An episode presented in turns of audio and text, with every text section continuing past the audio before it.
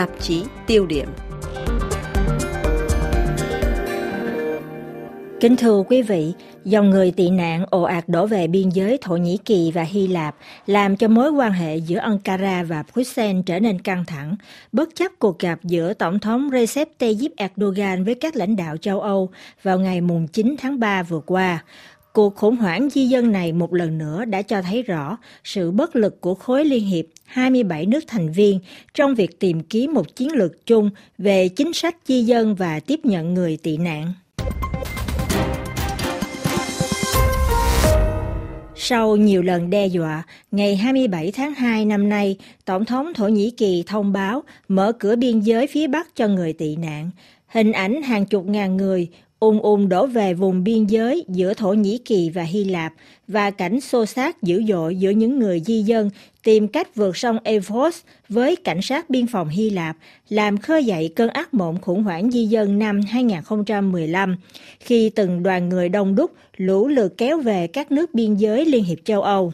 Ông DJ Bidion, chuyên gia về thế giới Ả Rập, Viện Nghiên cứu Quốc tế và Chiến lược IRIS, trên đài phát thanh France Culture nhận định, sức ép quân sự của Nga và Syria ngày càng gia tăng tại vùng Idlib, Syria, nằm sát biên giới đông nam của Thổ Nhĩ Kỳ. Sự lạnh nhạt của Liên hiệp châu Âu và khối NATO trước lời kêu gọi hỗ trợ quân sự của Ankara giải thích phần nào cho quyết định trên của ông Erdogan. Il y a eu un accord entre les Turcs et les Russes Euh, il y a euh, en septembre 2017, à pro, 2018, euh, pardonnez-moi, à propos de vào tháng 9 2018 có một thỏa thuận giữa Thổ Nhĩ Kỳ và Nga liên quan đến vùng Idlib, đó là thỏa thuận Sochi. Ông Erdogan chấp nhận chịu trách nhiệm về việc phi quân sự hóa vùng này, có nghĩa là phải rút hết vũ khí hạng nặng từ quân thánh chiến.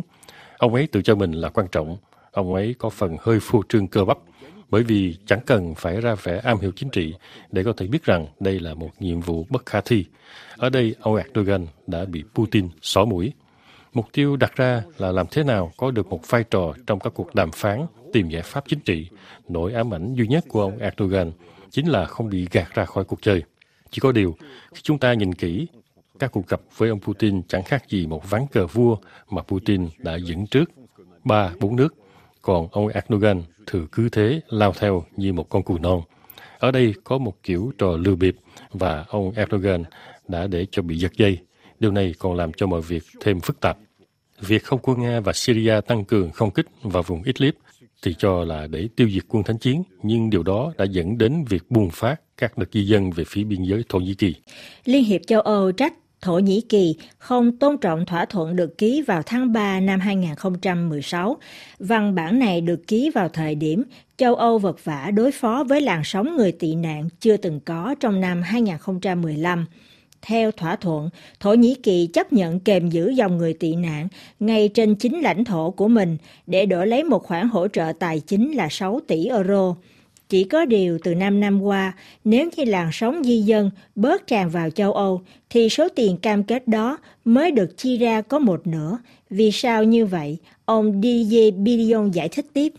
La somme qui était convenue lors de cet accord de mars 2016, c'était environ Số tiền được chấp nhận trong thỏa thuận tháng 3 2016 là khoảng 6 tỷ euro, nhưng với một điều khoản đặc biệt, nghĩa là số tiền này được đổ cho những dự án cụ thể được chi thẳng cho các tổ chức phi chính phủ Thổ Nhĩ Kỳ, những tổ chức nào có những dự án hội nhập cho người tị nạn Syria. Thế nên chính phủ Thổ Nhĩ Kỳ không nhận được một xu nào từ số tiền này. Hiện tại người ta ước tính gần 3 tỷ euro đã được chi trả. Do vậy, ông Erdogan cho rằng vẫn còn 3 tỷ phải trả cho Thổ Nhĩ Kỳ. Hơn nữa, chính phủ Thổ Nhĩ Kỳ còn đưa ra con số mà bản thân tôi vẫn chưa thẩm định được do tính chất mập mờ, không rõ ràng. Chính quyền Ankara nói rằng họ đã phải chi ra hơn 25 tỷ đô la cho người tị nạn, trong đó hết 15 tỷ là từ ngân sách nhà nước. Con số này có thể là hơi bị thổi phồng, nhưng quả thật là chính Thổ Nhĩ Kỳ đã đồng ý tiếp nhận 3,6 triệu di dân, trong khi dân số Thổ Nhĩ Kỳ chỉ là 80 triệu dân. Con số này quả thật là quá nhiều.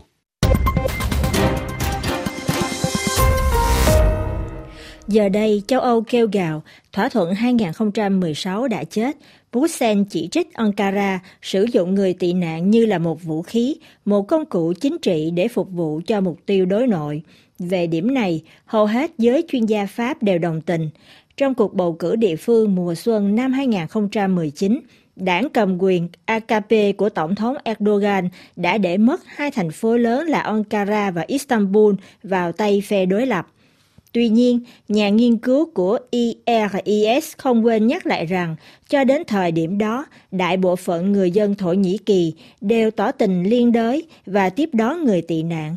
Đây thực sự là một bài học về tình người dành cho khối 28, giờ là 27 nước thành viên Liên hiệp châu Âu. Câu hỏi đặt ra, đâu là giải pháp cho cuộc khủng hoảng di dân? Ông Didier Birion cho rằng có hai kiểu giải đáp. Về phía Thổ Nhĩ Kỳ, chính quyền Tổng thống Erdogan dự tính sẽ cho hồi hương số người tị nạn Syria. Điều này được giải thích qua chiến dịch quân sự nguồn hòa bình của Thổ Nhĩ Kỳ tại Syria hồi tháng 10 năm 2019, với kết quả là một giải lãnh thổ an toàn được thành lập dọc theo biên giới Thổ Nhĩ Kỳ-Syria. Lời giải thứ hai nằm ở phía châu Âu và đây chính là điểm gây bất đồng. Tổng thống Erdogan chỉ trích Liên hiệp châu Âu hành xử vô trách nhiệm, chuyên gia Pháp giải thích vì sao.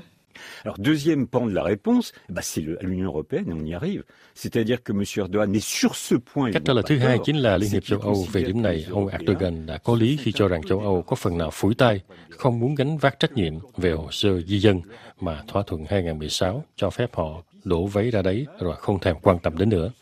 Chỉ có điều hiện tại vấn đề này được đặt ra và khiến các đình chế châu Âu hoảng loạn.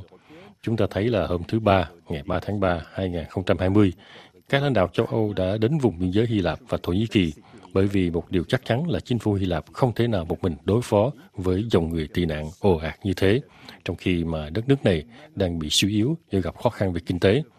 Đúng là có việc ông Erdogan thao túng chính trị, điều này hoàn toàn đáng chê trách, nhưng về mặt cơ bản chúng ta phải hiểu là Liên hiệp châu Âu đã không làm tròn trọng trách của mình. Cũng trên đài France Culture, ông Yves Pascual, nghiên cứu sinh về luật công, giám đốc chương trình châu Âu thuộc Hiệp hội Republica, thẳng thắn phê phán các lãnh đạo của châu Âu thiếu một tầm nhìn chiến lược dài hạn, xin trích. Các nước thành viên của Liên Hiệp lẽ ra đã phải dự trù từ trước những cơ chế cho phép chuẩn bị bước kế tiếp. Điều này giải thích vì sao Bruxelles xử lý lúng túng theo kiểu chấp vá như nhận xét của ông Didier Birion.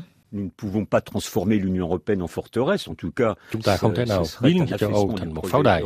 Dù dù đi chăng nữa thì điều này sẽ làm suy yếu các dự án của Liên hiệp châu Âu và nhất là hồ sơ di dân. Chúng ta hiểu rất rõ là chúng ta có thể ngăn chặn ở chỗ này thì họ tìm được một lối khác để đi qua ngã đường núi chẳng hạn. Đây là một khu vực khá phức tạp để giám sát. Chúng ta không thể nào đặt một cảnh sát, một quân nhân cho mỗi 50 mét Tình hình hiện nay khó có thể giữ được khi chúng ta nhìn thấy các hình ảnh video đến từ các điểm bị chặn. Trên thực tế, giải pháp không còn là chuyện an ninh nữa, mà là vấn đề chính trị. Một lần nữa, chúng ta phải gánh lấy trách nhiệm.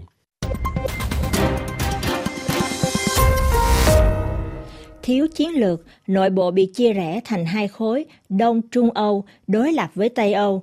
Trong hoàn cảnh này, Liên hiệp châu Âu chẳng khác gì như một ông hoàng bị tước kiếm, chỉ có thể làm được những gì có thể. Một lần nữa, chuyên gia Didier Birion chỉ trích mạnh mẽ thái độ thụ động của các nhà lãnh đạo châu Âu, một thái độ mà theo ông đã gây ra những tác động tiêu cực đối với uy tín của cả khối trên trường quốc tế trong nhiều hồ sơ lớn, nhất là tại Syria. Je pense franchement que sur la résolution politique du conflit syrien qui a véritablement trop tardé désormais. Tôi thực sự nghĩ rằng đã quá trễ cho một giải pháp chính trị về cuộc xung đột ở Syria. Liên hiệp châu Âu đã bị mất uy tín. Chuỗi sai lầm do các nhà lãnh đạo tích tụ đặt chúng ta vào thế người xem. Chúng ta không thể nào gây áp lực cho một yếu tố mang tính thời sự nào nữa, bởi vì ở phía bên kia đã có giải pháp chính trị và quân sự cho Syria và hệ quả gây ra chính là vấn đề người tị nạn.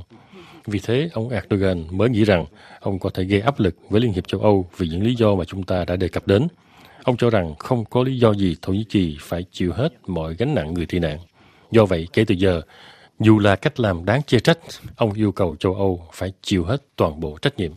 Và trong cuộc khủng hoảng di dân lần này, Liên hiệp châu Âu chỉ còn cách duy nhất là gửi các nhóm binh lính biên phòng của cơ quan Frontex đến hỗ trợ các đồng nghiệp Hy Lạp, huy động các nguồn tài chính để trợ giúp Athens xử lý tình huống, gửi thêm lều trại và chăn màn để đáp ứng khẩn cấp nhân đạo, rồi mới có thể thiết lập một hệ thống xử lý khủng hoảng. Với ông Yves Pascual, sự việc còn cho thấy rõ một thực tế phủ phàng, xin trích Liên hiệp châu Âu không là một tác nhân đối ngoại nên không có khả năng xử lý ngay từ gốc rễ của sự việc và chỉ còn cách giải quyết hậu quả. Liên hiệp châu Âu không có một tầm quan trọng nào trong cuộc chiến Syria bởi vì không hề có các tác nhân châu Âu nào trong các bàn đàm phán. Liên hiệp châu Âu đành phải xử lý hậu quả và trong trường hợp cụ thể này xử lý rất tồi, thậm chí còn vi phạm cả luật quốc tế. Những hệ quả của cuộc xung đột Syria chính là dòng người tị nạn.